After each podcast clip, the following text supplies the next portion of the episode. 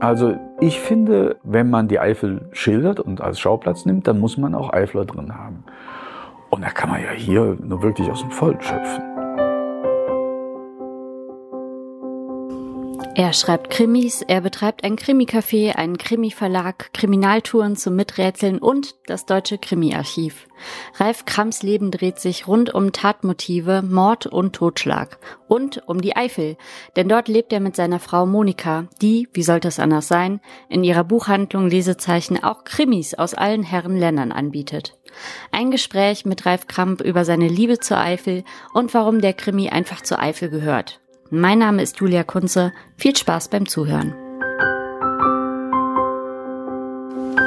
Du bist gebürtig eigentlich aus Euskirchen, ne? Ja. Was hat dich in die Eifel verschlagen? Die Liebe. Ich bin aus der Eifel eigentlich nie weggekommen. Ich habe in meiner Kindheit mal ein halbes Jahr in Köln gewohnt und das finde ich reicht auch. Und dann bin ich immer im Kreis Euskirchen unterwegs gewesen habe äh, meine erste Junggesellenbude in Mechernich gehabt. Vorher habe ich in Schwerfen gewohnt, dann später nach Geleen gezogen und Mütze Eifel zur Schule gegangen vorher. Und ja, also so in dem Dunstkreis der Nordeifel habe ich mich immer bewegt. Und dann habe ich 2000, ja 2000 meine zweite Frau kennengelernt. Und die kommt nur wiederum aus Daun. Also ein richtiges Vulkaneifelmädchen. Und dann haben wir uns hier in Hillesheim auf der halben Strecke getroffen. Warum Krimis? Ich habe irgendwann festgestellt, dass ich von Kindesbeinen an nur Krimis gelesen habe. Ich gucke am liebsten Krimis im Fernsehen. Das war also relativ schnell klar, dass wenn ich irgendwas mache, literarisch, dass da auch eine Kriminalgeschichte rauskommt. Und dann habe ich 1996 meinen ersten Krimi veröffentlicht.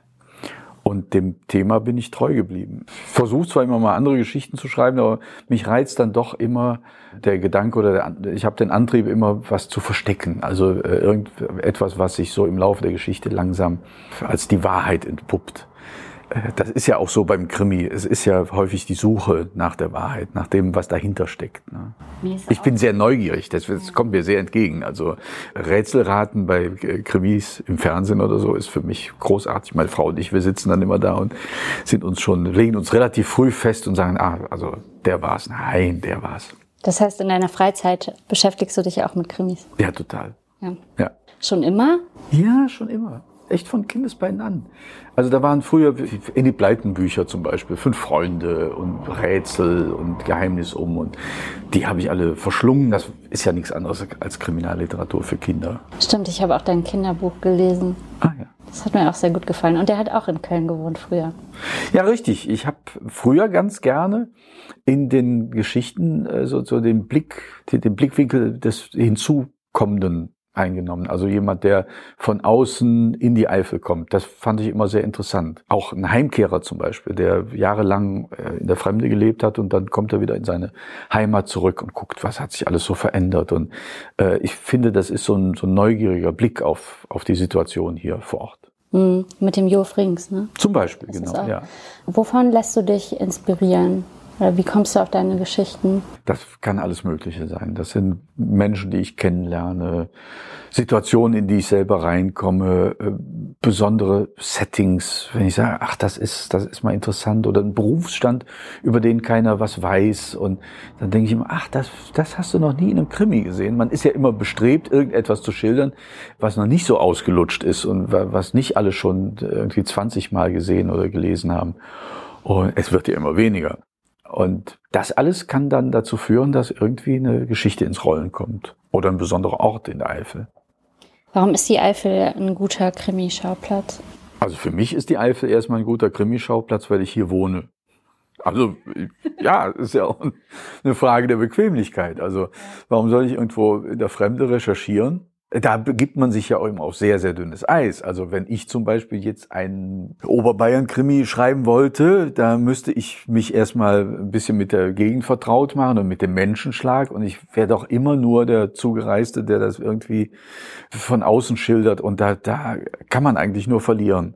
Ich finde auch diese ganzen Krimis, die von ortsfremden Autorinnen und Autoren verfasst werden, die sind meistens so ein bisschen fragwürdig. Also ich weiß nicht, ob die äh, die Einheimischen das dann immer so nachvollziehen können. Beispiele willst du jetzt wahrscheinlich nicht nennen. Nö, ach, ich selbst mache es ja auch schon mal. Ich bin ein sehr, sehr großer England-Fan. Also es vergeht eigentlich kein Jahr bis auf 2020, vielleicht auch 21, wo ich nicht mit meiner Frau mindestens ein, zwei Mal in England bin. Und äh, dem Land fühle ich mich sehr, sehr verbunden. Also das ist so ein Sehnsuchtsort für mich. Und deswegen habe ich auch irgendwann mal eine Reihe von Kurzgeschichten äh, geschrieben, die sich um einen, um den klassischen britischen Ermittler Reginald Lord Meridew drehen. Also das ist dann äh, ein Snob erster Güteklasse, ein Adliger, der aus lauter Spaß an der Freude ermittelt. Also es ist eigentlich so ein bisschen eine Persiflage auf äh, alle möglichen Agatha Christie und Edgar Wallace Sachen und sowas. Hm. Aber da fühlst du dich dann selber nicht so wohl damit, weil du meinst, das ist eine Außenposition. Doch, dann, da behaupte ich aber auch überhaupt gar nicht, ich kenne das und es, es geht da nicht um intensive Schilderungen der Menschen vor Ort mhm. oder der Befindlichkeiten, sondern das sind einfach Kriminalgeschichten klassischen Zuschnitts mit allem, was man sich als Deutscher über England so zusammenstoppeln kann. Was braucht ein guter Eifelkrimi? Also eigentlich braucht ein guter Eifelkrimi all das, was jeder gute Krimi auch haben muss. Er muss eine, eine gute, glaubwürdige, interessante, spannende, unterhaltsame Handlung haben mit einem Plot, der über eine gewisse Distanz trägt und ja, die, die den Leser, die Leserin einfach mitreißt. So, wodurch auch immer. Leute schätzen ja an, an Texten die unterschiedlichsten Sachen.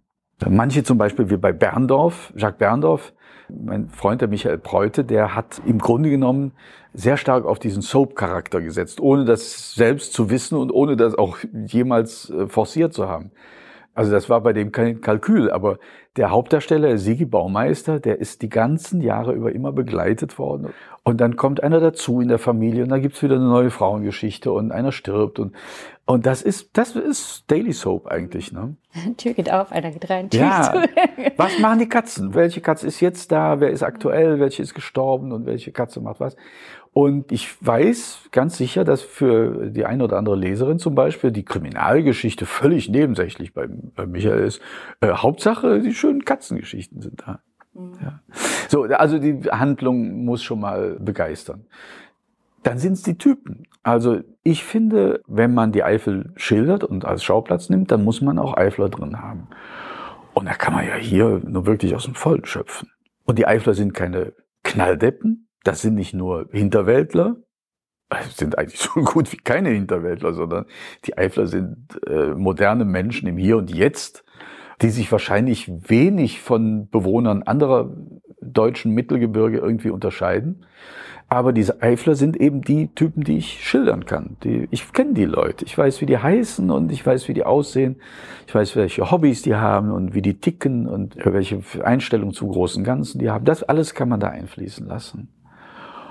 Und ich finde, ein guter Eifelkrimi muss nicht zwangsläufig damit zu tun haben, dass auf jeder zweiten Seite dieses Lokal und der Schauplatz geschildert wird. Das ist für, für viele ein echter Mehrwert, wenn man die Sachen auch abfahren und besuchen kann. Also gerade für die Auswärtigen kommen gerne hierhin in die Eifel und sagen, aber wir wollten immer mal schauen, wie das denn so ist, ob das wirklich so ist, wie der Berndorf das schreibt. Und wir gucken uns das mal an. Ne?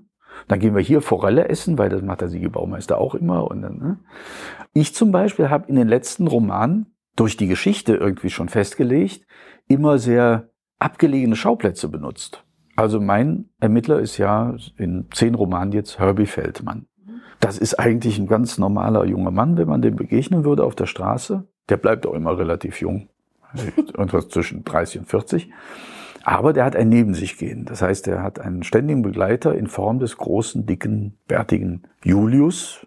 Und der ist immer bei ihm. Den sieht, hört aber nur er, weil er nämlich einen Psychoknacks hat.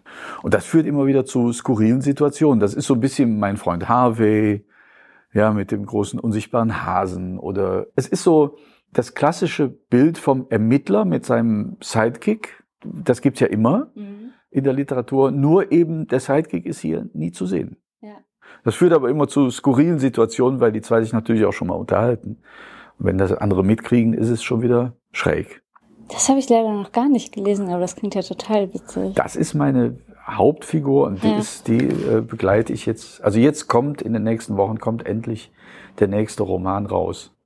Ja. und was ich sagen wollte, bei den letzten Romanen aus dieser Reihe habe ich jetzt immer Schauplätze gewählt, die ein bisschen abseits liegen. Das heißt, da musste ich mir etwas vorstellen, was das war, ist total fiktiv, eingebettet in die Eifel-Realität.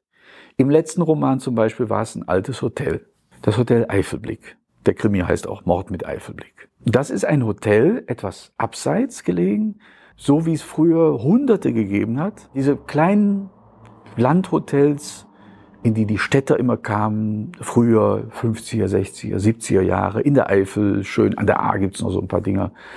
Die sind natürlich alle mittlerweile weggestorben. Es gibt ganz wenige, die sich in die Gegenwart gerettet haben. Aber so eins brauchte ich. Da kann ich natürlich kein reales Hotel nehmen, sondern ich muss mir was ausdenken. Und das kann ich nur am besten machen, indem ich das irgendwie so in die Landschaft lege, dass das nicht kollidiert mit äh, irgendeinem Ort. Man kann es nur ungefähr lokalisieren. Hier, das war in der Nähe von Steinfeld, aber ne? Und die Ausflüge und alles, was dann so ermittelt wird, das findet auch drumherum im, in der Realität statt. Aber das Hotel selbst ist fiktiv. Davor in dem Roman war es ein Bauernhof. Das war ein Landwirt, der auf amerikanischer Rinderzüchter machte und der hatte Bisons. So. Auch das ist in der Nähe von Reetz. Ich könnte jedem, der mich fragt, könnte ich sagen, pass auf, wenn du dann in Reetz die und die Straße rausfährst aus dem Ort und dann kommt ein Feldweg und so. Wenn du dann im Nichts bist, da steht der Bauernhof. Den siehst du nicht, aber in meiner Geschichte ist er da. Geht dann viel ähm, über deine Fantasie oder fährst du dann wirklich auch an Orte, wo dann so ein Hotel steht und machst die Notizen? Es geht viel um Fantasie. Bei, bei mir, also ich habe früher als Karikaturist und, und Schnellzeichner gearbeitet. Das heißt, ich glaube, es ist immer schwer, sich selbst einzuschätzen, aber ich glaube, ich habe einen geschärften Blick für Settings, für Szenarien wenn ich mir früher einen Beruf hätte aussuchen können, so, der irgendwie mit Film zu tun hat, ich glaube, es wäre der Ausstatter gewesen. Nein. Also zum Beispiel so ein Filmsetting ausstatten, das finde ich toll. Hier sitzen wir jetzt im Café Sherlock. Sagen, so, ja. Leider ist das Café zu. Wir haben Pandemie und demnächst werden wir irgendwann wieder öffnen. Aber wer das Kriminalhaus von meiner Frau und mir kennt hier in Hillesheim, der weiß, das ist wirklich vom Erdgeschoss bis zum zweiten Stock oben komplett durchdekoriert. Und zwar nicht gestylt. Also wir, wir sind einfach froh, wenn wir die Sachen hier an die Wand schmeißen können. So. Und, das ist äh, fantastisch. Das wir haben es gern gemütlich. Wunderschön, ja. So, und bei solchen Sachen zum Beispiel, wenn ich ein altes Hotel schildere, dann rufe ich die Bilder in meinem Kopf ab. Ich gucke dann nach bei mir selbst in meinen Schubladen, was verbindest du denn damit? Was sind die Knöpfchen, die man drückt, damit dieses Feeling eines alten Hotels entsteht. Das sind Gerüche, die ich schildere, das sind die halb vertrockneten Gummibaumpflanzen und so weiter, die Holzvertäfelung, all sowas. Das kenne ich alles, das habe ich schon mal gesehen, das habe ich alles aufgenommen, aber dafür muss ich jetzt nicht zehn Hotels bereisen. Gutes Beispiel ist jetzt gerade der Roman, den ich abgeschlossen habe. Der spielt in einer alten Tankstelle, die an einer Straße liegt, die abgeschnitten worden ist in den 70er Jahren durch den Autobahnbau. Das heißt, an dieser Tankstelle tankt keiner mehr. Das ist in the middle of nowhere, in der Nähe von Tondorf. Da ist diese verrostete alte Tankstelle. Und am Anfang habe ich gedacht, oh, jetzt musst du aber mal Tankstellen besuchen und mal gucken, wie das da so abläuft. Wie ist der Kundenverkehr? Was passiert da so? Worauf muss man achten? Wonach richten sich die Spritpreise? Und dann habe ich irgendwann gemerkt, brauche ich gar nicht. Weil diese Tankstelle, die ist so ein Fantasieprodukt bei mir. Und ich kann diesem alten Dingen alles auf den rostigen Leib schreiben, was mir da so einfällt. Und ich muss da überhaupt nicht hyperrealistisch sein. Ja, verstehe. Du hast eben gesagt, jeder schätzt was anderes. Ich wollte dir noch sagen, was ich an deinen Büchern total schätze. Und zwar finde ich, du bist richtig gut darin, Dialoge zu schreiben. Oh, danke. Das macht total Spaß. Also da habe ich gedacht, boah, du könntest auch voll gut Theaterstücke oder sowas schreiben. Das höre ich sehr, sehr gerne, danke. Ja. Das höre ich sehr gerne, weil speziell die Dialoge hat noch nie einer angesprochen. Ich habe Theaterstücke geschrieben. Ah, ja, okay. Tatsächlich ja. Und zwar, das ist schön. Wir sind ein Trüppchen von Krimi-Autorinnen und Autoren, die sich immer mal wieder treffen, um zu acht, das war beim ersten Mal acht, etwas zusammen zu verfassen. Das fing damals mit dem Dschungelcamp an. Wir haben das Dschungelcamp irgendwie in der Unterhaltung besprochen und dann sagte einer von uns, ja, dann können wir auch mal ein Autorencamp machen. So haben wir uns das überlegt und dann habe ich gemacht. Im ersten Jahr sind wir in die Uckermark gefahren, fünf Minuten vor der polnischen Grenze. Und da haben wir uns acht Tage lang, vier Männlein, vier Weiblein, eingesperrt in einer Villa, die man mieten konnte. Und wir haben komplett in diesen acht Tagen einen Roman zusammengeschrieben. Haben die Aufgaben verteilt, die Szenen aufgeteilt und so weiter. Wir haben uns vorher nichts überlegt. Wir sind da angekommen, haben uns hingesetzt und haben gesagt, was schreiben wir jetzt? Und so ist der Roman Acht entstanden. Dreht sich alles um die Acht. Das war erfolgreich und hat einen riesen Spaß gemacht. Das haben wir dann zwei Jahre später nochmal gemacht. Da sind wir in die Eifel gefahren, in die Nähe von Neuerburg oben Richtung luxemburgische Grenze. Diesmal haben wir alle unsere Ermittler mitgebracht in die Geschichte. Also das wussten wir vorher. Jeder nimmt seinen Ermittler und diese acht Ermittler werden dann in einem Roman gemeinsam ein Verbrechen aufklären. Da ist dann der Wilsberg dabei, vom Jürgen Kehrer zum Beispiel. Der Carsten Sebastian Henn ist mit seinem Julius Eichendorf dabei und so. Ganz schön geworden. Und dann haben wir uns nochmal getroffen und haben ein Theaterstück geschrieben. Und dieses Theaterstück heißt Halbpension mit Leiche und wurde für uns zum totalen Überraschungserfolg, weil wir das vorletztes Jahr im Herbst beim äh, Deutschen Theaterverlag veröffentlicht haben. Und das ist so für Laienbühnen und, und Boulevardbühnen und so und wir haben gedacht, naja, mal gucken, wer, wer sowas nimmt. Ne? Ein Stück von acht Autoren geschrieben, mal gucken, was da rauskommt. Und das ist überall deutschlandweit gespielt worden. Leider nur bis zum Anfang 2020. Aber bis dahin ist das wahnsinnig oft gelaufen. Irgendwann kriegten wir die Meldung, es wird übrigens jetzt in Estland aufgeführt, auf Estnisch. In irgendeinem Theater, großen Theater in der Hauptstadt. Tallinn. Irre. Also wir waren total von den Socken. Und wir haben auch hier in Aachen oder an der Mosel haben wir mal Aufführungen besucht und das war schön. Ich würde mich wahnsinnig freuen, wenn die, wenn die Eifler Laienbühnen sich mal für das Stück interessieren. Es lohnt sich auf jeden Fall. Und wir haben von Anfang an immer vor Augen gehabt, dass eine bestimmte Personenzahl äh, drin ist und so weiter. Frauen, Männerrollen äh, ordentlich aufgeteilt. Ist eigentlich für jede Laienbühne ein, ein großer Spaß. Was sind so die Reaktionen, die du bekommst von den Eiflern auf deine Geschichten? Das ist alles sehr, sehr, sehr freundlich. Ja. Ja. Ich kann mir eigentlich nicht vorstellen, dass ich damit was anderes auslöse, weil ich hau da keinen in die Pfanne. Ich liebe die Eifel und ich bin ein Fan von den Eiflern. Und deswegen habe ich auch überhaupt kein Interesse daran, da irgendwie als Nestbeschmutzer Manöverkritik zu üben und zu sagen, na, hier bei uns. Äh, es gibt Dinge, über die man sich aufregen könnte. Kann ich auch, tue ich auch. Ich denke auch, Mann, besseres Internet wäre auch schön und äh, dies und das und jenes.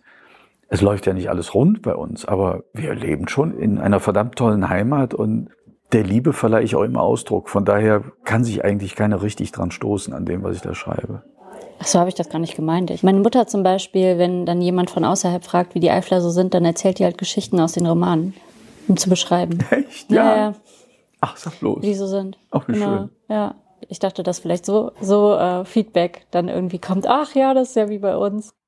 Ja, das doch. Das habe ich immer mal wieder, wenn ich irgendwie, dann schilder ich mal einen Polterabend oder so bestimmte Situationen, die, äh, die sich einfach in Dör Eifler Dörfern entwickeln oder äh, die Nachbarin, die alles weiß. Und dann, dann höre ich ganz oft, oh, da weiß ich aber, wer, wer das, das könnte bei uns der und der oder die und die sein. Und ja, das ist dann natürlich eine schöne Bestätigung ja, wie gesagt, ich bin großer Fan der Eifel. Ich weiß, in meiner Jugend habe ich in Euskirchen den damals schon relativ alten Künstler Willi Loos kennengelernt. Das war ein alter Maler aus Euskirchen, pensionierter Eisenbahner. Und der zeigte mir irgendwann mal eine große Wand mit lauter Fächern und Schublädchen und so weiter. Da sagte der, wo wohnst du? In Schwerfen, habe ich gesagt. Ah, sagt er, Schwerfen. Dann guckte der unter S und dann holte der sofort fünf oder sechs Federzeichnungen aus Schwerfen hervor. Sag ich, boah, haben Sie echt von Schwerfen? Er sagte, ich habe von allen Dörfern in der Eifel Zeichnungen. Und der ist also mit einem Freund sein ganzes Leben lang jedes Wochenende in die Eifel gefahren, gewandert, spazieren gegangen und hat irgendwann hat er gesagt, ich habe jedes Dorf in der Eifel besucht. Und da habe ich gedacht, das ist aber mal was Schönes. Sich so eine Region so zu erarbeiten, ist toll. Und ich mache das so ein bisschen literarisch. Also ich bin, ich freue mich wie Bolle, wenn ich mal wieder irgendwo zu einer Lesung unterwegs bin, in irgendeine Ecke der Eifel, wo ich noch nicht war. Also ich mache wahnsinnig viele Lesungen, etwa 80, 90 im Jahr, die mich auch echt so in der ganzen Bundesrepublik rundführen. Aber in der Eifel bin ich natürlich besonders gerne. Und wenn dann mal wieder ein Örtchen ist, wo ich noch nicht war, oder wenn ich dann mal wieder eine Strecke fahre, wo ich plötzlich feststelle, oh, hier bist du noch nie hergefahren. Das ist für mich so ein Geschenk. Mhm. Also ich will so bis zu meinem Ende will ich mal irgendwie dieses große Puzzle 500.000 Teile fertig zusammengelegt haben. Also in der ersten Eifel oder in der zweiten Eifel-Podcast-Folge habe ich gelernt, dass man quasi nie richtiger Eifler wird, wenn man von außerhalb kommt. Mhm. Fühlst du dich schon als richtiger Eifler oder bist du immer noch der Fremde? Also wenn man jetzt mal rein geografisch vorgehen würde, bin ich, ja, ich bin in Euskirchen geboren und bin mit sieben Jahren nach Schwerfen gezogen. Und Schwerfen ist natürlich das zülpische Land, die Börde, das gehört schon fast zur Eifel. Und ich bin in Mechernich und Münstereifel aufgewachsen, zur Schule gegangen. Also Mechernich und Münstereifel, das wird wohl keiner bestreiten, dass das zur Eifel gehört. Für die Zentraleifler hier aus dem Landkreis Vulkaneifel, also äh, Eifelkreis Bitburg-Prüm, komme ich irgendwo oben vom Rand. Aber ich spreche Eifler Platt, also Nordeifler, ripuarisches Platt. Und ich fühle mich als Eifler. Doch. Und es ist für mich eine große Freude, wenn ich mit irgendwem spreche und hier sagen wir Schwätzen. Äh, wir sagen Kalle bei uns oben in der Nordeifel. Aber wenn man Mundart spricht, dann öffnet einem das schon die Herzen der Leute. Und ich glaube, dann hat man, dann hat man auch gewonnen. Und ich glaube, ich bin äh, insofern nicht so als richtiger Externer zu betrachten. Also das ist auch das, was mir wiedergespiegelt wird. Also ich fühle mich als Eifler. Cool. Jetzt hast du ja hier so ein richtiges Krimi-Imperium geschaffen.